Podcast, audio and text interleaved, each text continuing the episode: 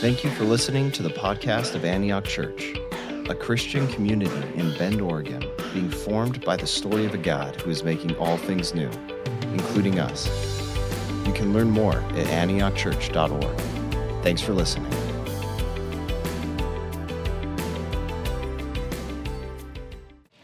Morning, church. Good to see you all today. I, uh, I was wearing a sweater earlier because it's snowing and seemed appropriate, and I got way too hot. Uh, so just now I went and grabbed a uh, Antioch shirt off the rack. Um, so after this, I'll give you a good deal if you want to buy this, or if you're interested in a sweaty sweater. Uh, uh, good to have our service in Bethlehem this morning. And uh, it'll be fun tonight to gather um, with the Antioch kids for our Christmas pageant. My son Mo built this uh, stable and manger. he's, uh, he's 11 and he drew it all out 3D and made a lumber list and made all the cuts and all the nails. So pretty cool. And uh, it's going to be his, uh, his home for the rest of the year. we'll be uh, in the book of Zephaniah, chapter 3, if you want to turn there with me. And uh, it's one of those table of contents books, so I'll give you a second to get there. And um, a really beautiful passage um, that Emma just read for us. Um, one of the more emotive passages we have in the entirety of Scripture when it comes to giving us a glimpse of God's inner world um, the way that the prophet gives us a kind of behind the scenes look at the heart of God and the way it beats for his people. And so uh, Zephaniah is um, one of what we call the minor prophets. And um, he prophesied during the reign of King Josiah, around 600 years before the time of Jesus. And Zeph- Zephaniah um, paints a picture like many of the other modern prophets, uh, minor prophets, excuse me, of a world full of what we might call social and spiritual disaster. So he describes a corrupt and perverted world, and in the midst of it, he announces God's determination to restore peace and harmony or shalom to all of his creation. And so things are bad, and we won't spend the time to detail all of that, but um, things are bad. And anytime things are bad, back then or now, it raises questions, doesn't it? Especially for those of us who worship a God who we believe to be both good and powerful. When things are bad, when there's loss, when there's death, when there's disaster, when there's tragedy, how on earth could a God who's both good and powerful allow those things to happen? Makes us wonder is this God actually in control? Can we actually trust what the biblical witness claims to be true about God? Because if there really was a good God who was so good and so powerful, then how could there be so much sin and evil and pain and corruption and injustice in the world? Why wouldn't God do something about it? Because if he's really good, um, then he would want to do something. And if he was really powerful, then he'd be able to do something.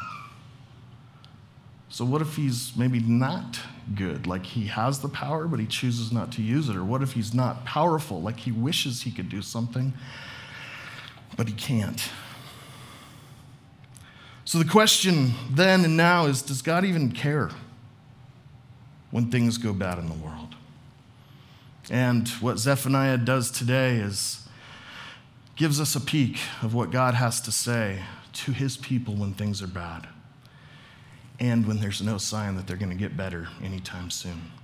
So, this is where we pick up the story in Zephaniah. It's a short little book, as you can see, three chapters long.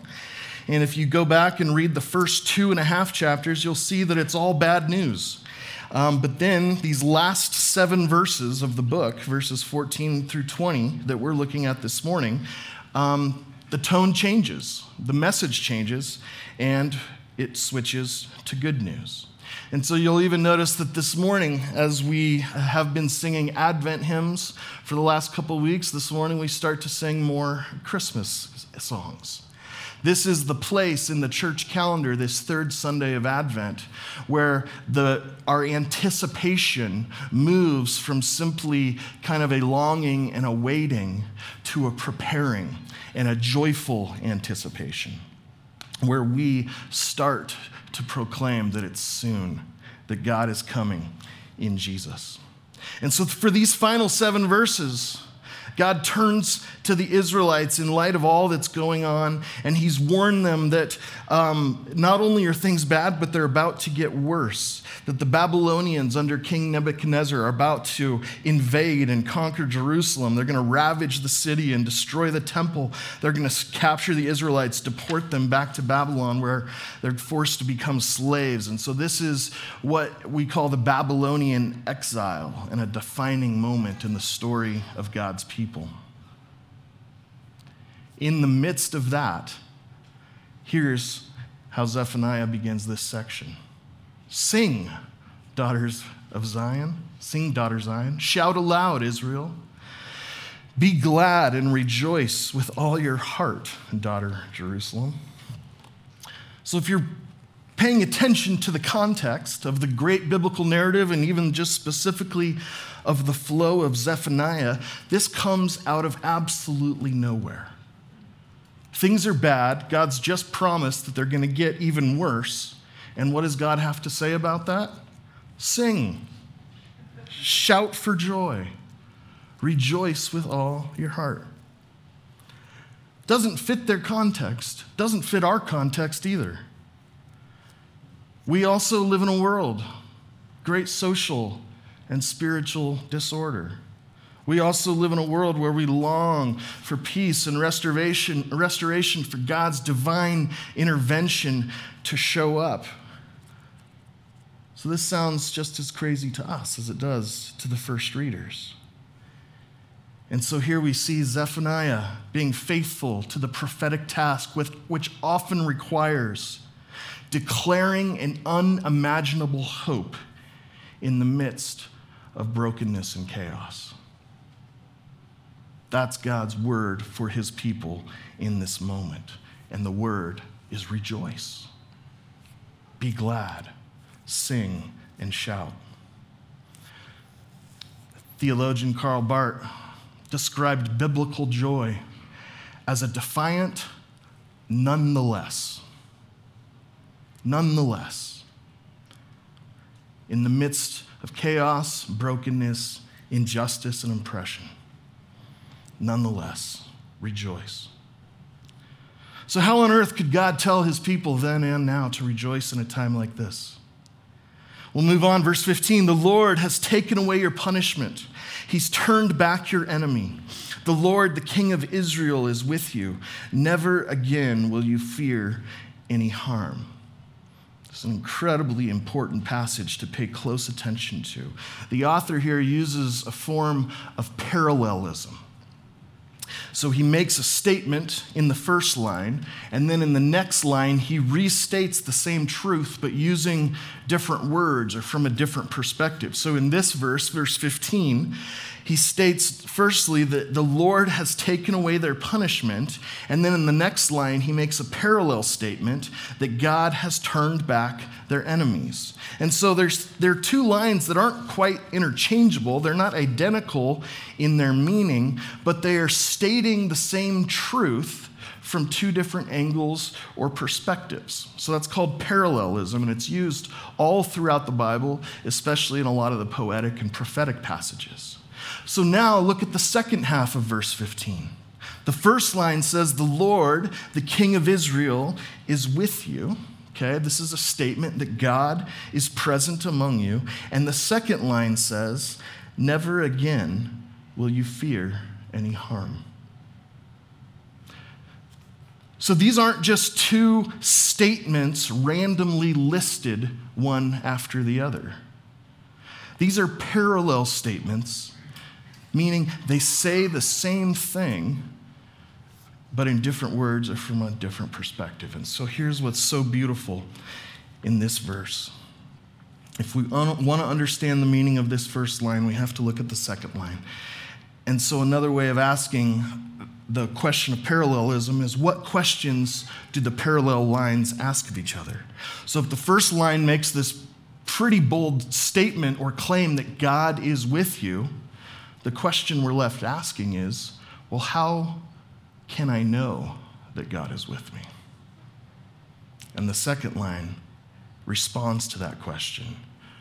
You know God is with you when you're no longer afraid. You know God is with you when you're no longer afraid.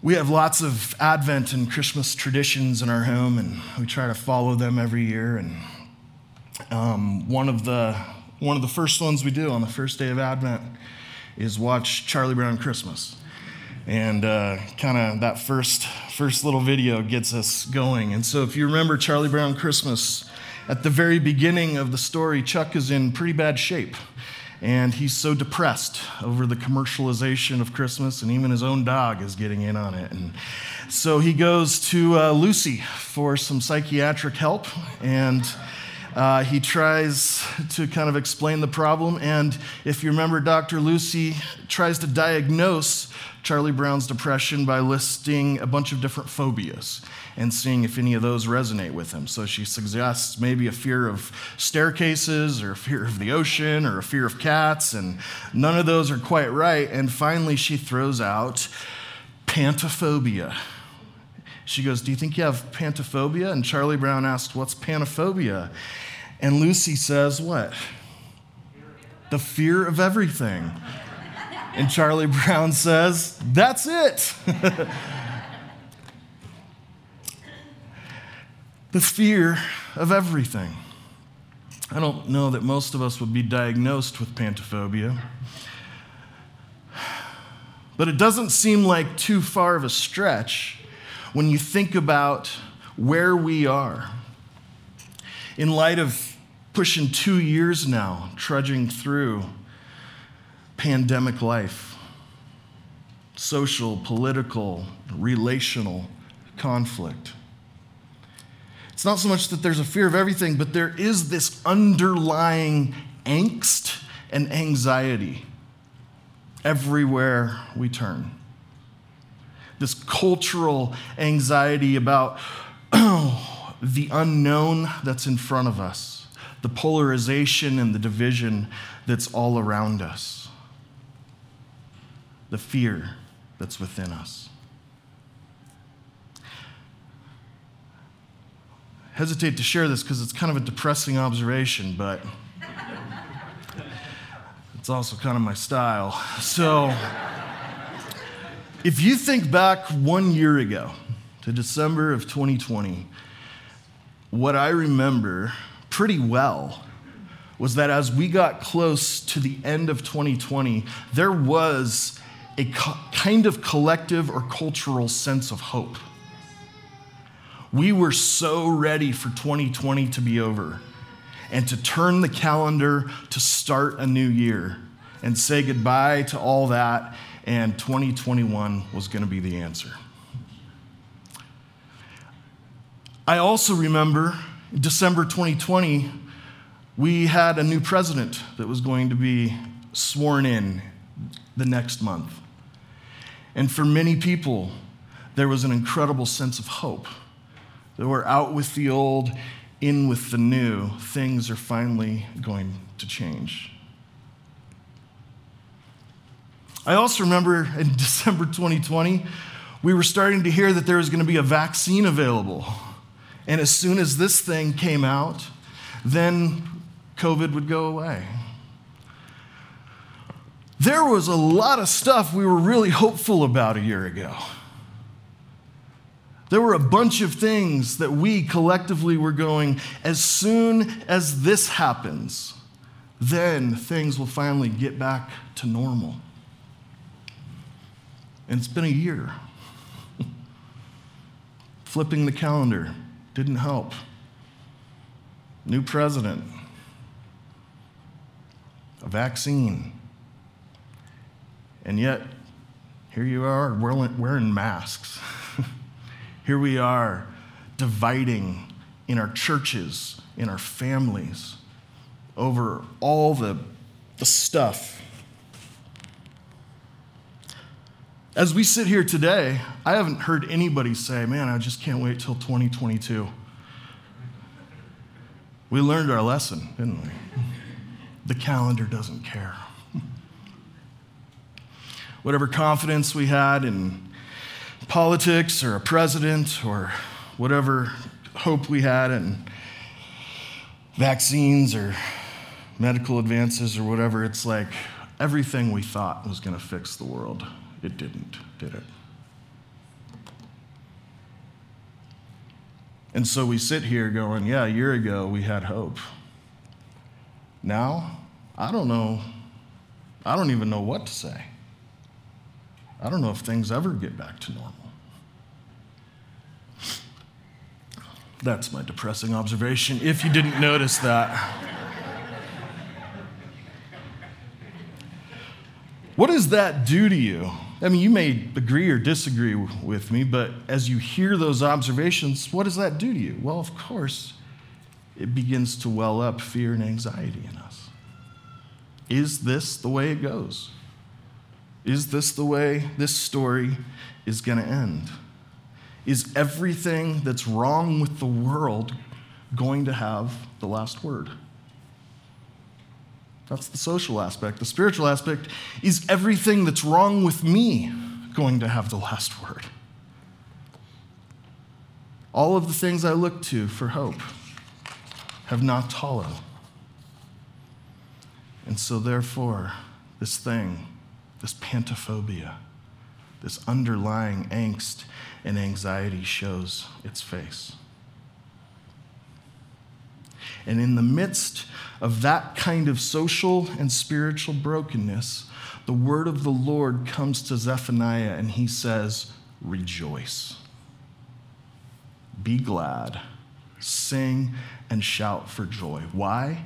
Because God is with you. How do you know that God is with you? You know God is with you when you're no longer controlled by fear. I'm working on a doctorate uh, in ministry, doctorate of ministry. And, uh, you know, week, I've got my first major deadline for kind of an early sketch of what will end up being my dissertation. Um, I've had about six months to work on it, and uh, I've got a long ways to go. Um, some of you understand the struggle with either what you might call perfectionism or procrastination, and the two are deeply connected, aren't they? By the way, when I say I'm perfectionist, it, mean, it doesn't mean I think I'm perfect. It means I'm hyper aware of all the ways that I'm not, right? Um, which then leads to this tendency to procrastinate in whatever it is that we're talking about, because I want the perfect scenario to sit down and write my paper right? I need the right amount of time, and I need the right volume level, and I need the right uh, mood in the room, and the right music, and the right feeling, because this is a big deal and I got to do it right. So I'm going to sit down and carve out the time and start to write. And then I get a text, and that takes like 30 seconds, and now I don't have as much time as I needed. So maybe tomorrow that perfect block of time will present itself.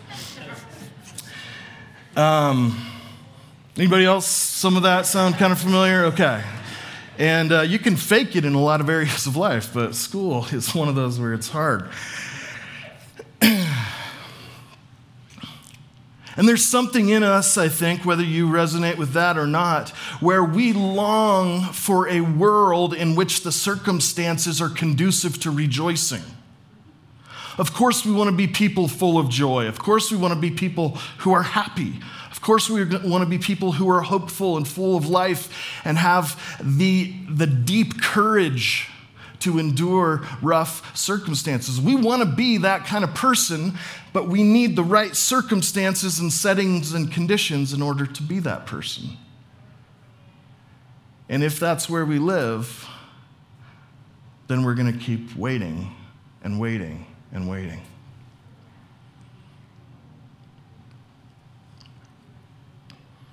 The Advent invitation is one to reject these perfectionistic and these uh, tendencies and these tendencies to procrastinate and to wait that as soon as the calendar flips, as soon as the White House flips, as soon as the medication or the vaccine comes, then, then we'll be okay. Then I'll be okay. I don't dive into a lot of poetry. I don't get a lot of poetry. Every once in a while, I find one that I do get. And I want you to listen to this. It's a poem called First Coming, written by Madeleine L'Engle. He did not wait till the world was ready, till men and nations were at peace. He came when the heavens were unsteady and prisoners cried out for release. He did not wait for the perfect time. He came when the need was deep and great. He dined with sinners in all their grime. He turned water into wine. He did not wait. Till hearts were pure, in joy he came to a tarnished world of sin and doubt. To a world like ours of anguish, shame, he came, and his light would not go out. He came to a world which did not mesh to heal its tangles, shield its scorn. In the mystery of the Word made flesh, the Maker of the stars was born. We cannot wait till the world is sane to raise our songs with joyful voice. For to share our grief, to share our pain, he came with love. Rejoice, rejoice. As much as that sounds like it may have been written in 2021, it was written in 1973 or something like that. For these last nearly two years, we've been reminded nearly daily of all the brokenness within the world and within ourselves. And we've had a front row seat to pain, division, fear. And these difficult stories, this underlying cultural angst and anxiety, have become such a part of our lives, our daily lives, that we may not even be aware of them, but they're taking a toll. We're exhausted. But this week, as we hear this word from the Lord, that God will be with you and you won't be afraid. Of course, we do long for the ultimate return of Christ when he comes and makes the world new again, but the invitation of this season, not just of the calendar, but of the great narrative of God and his people, is that we long for the awareness of God's presence and arrival, for God's advent in the here and now. That God is with us here. Now, not when things are perfect, not when the calendar reads the right year, or the right people are in power, or the right medical or technological advances come. All that matters. But God's presence is not dependent upon any of these things or any of the other circumstances that we would want to look to and say, once I do that, once I get there, then. Biblical joy is the defiant, nevertheless. But God is with us now.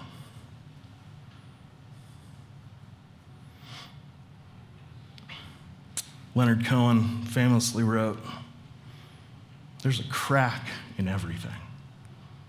That's how the light gets in.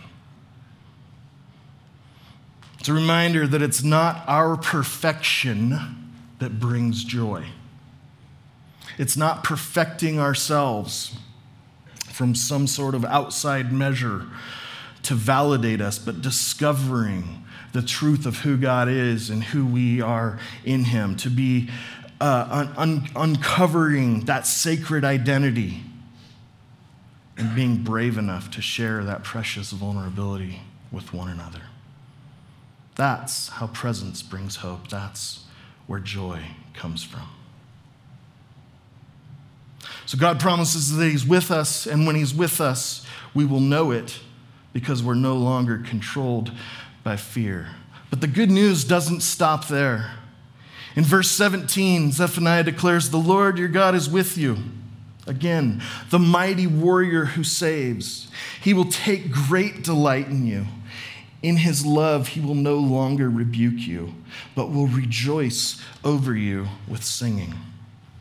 These final three verses after this, 18 through 20, are some of the most beautiful in all of Scripture.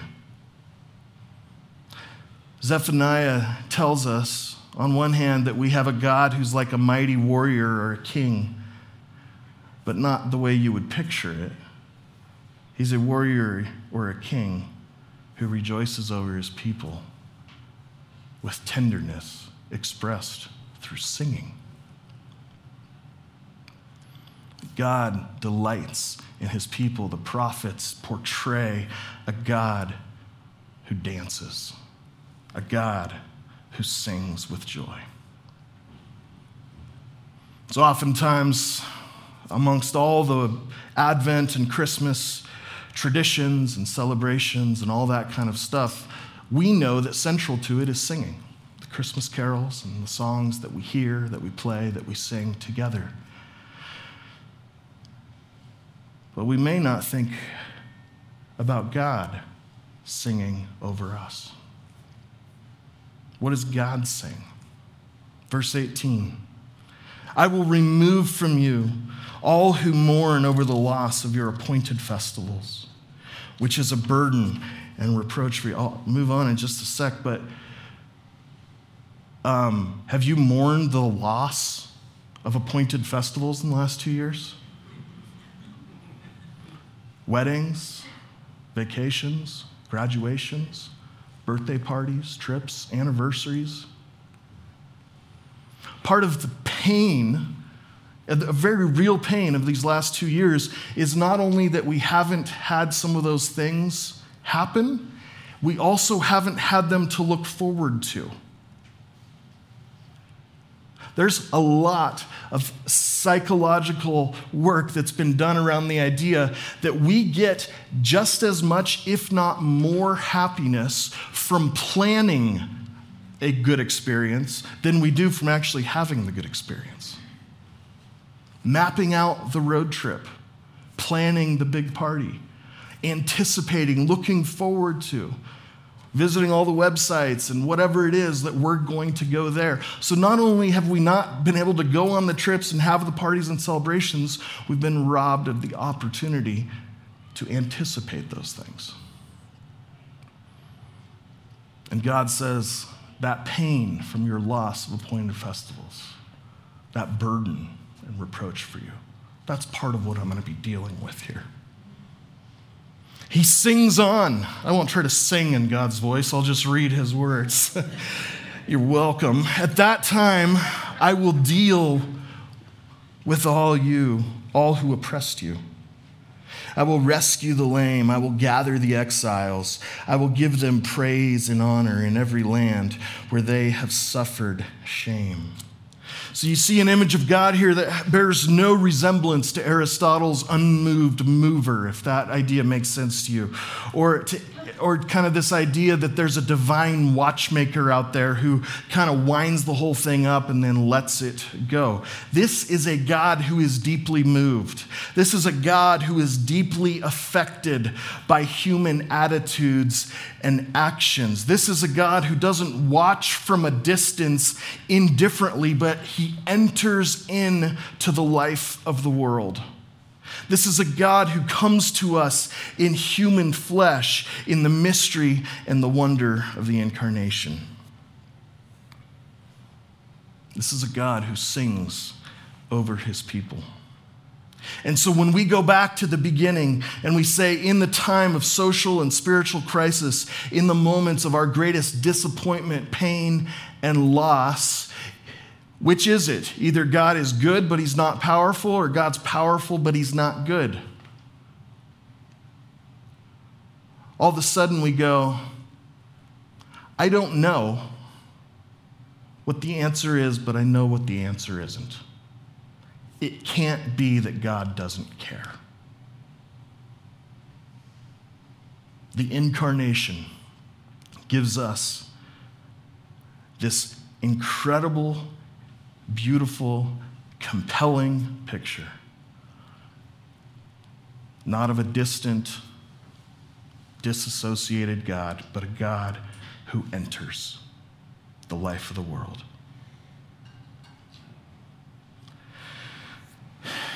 And he promises, last verse, at that time I will gather you. At that time I will bring you home. I will give you honor and praise among all the peoples of the earth when I restore your fortunes before your very eyes, says the Lord. There will come a day where we no longer live in the time between the times. There will come a day where we no longer have to practice being hopeful and joyful in the midst of social and spiritual brokenness. That day will come. But until then, we live with this hope. That ultimate invitation of something to look forward to, something to plan for something to dream about. The thing itself, but it's also the anticipation of the thing. In which God invites us to find hope and to find joy. That it's not going to last forever. Zephaniah is a book that includes judgment and rejoicing. It's not one or the other, it's both. Which sounds a lot like the world and sounds a lot like my life, and I'm guessing sounds like yours as well.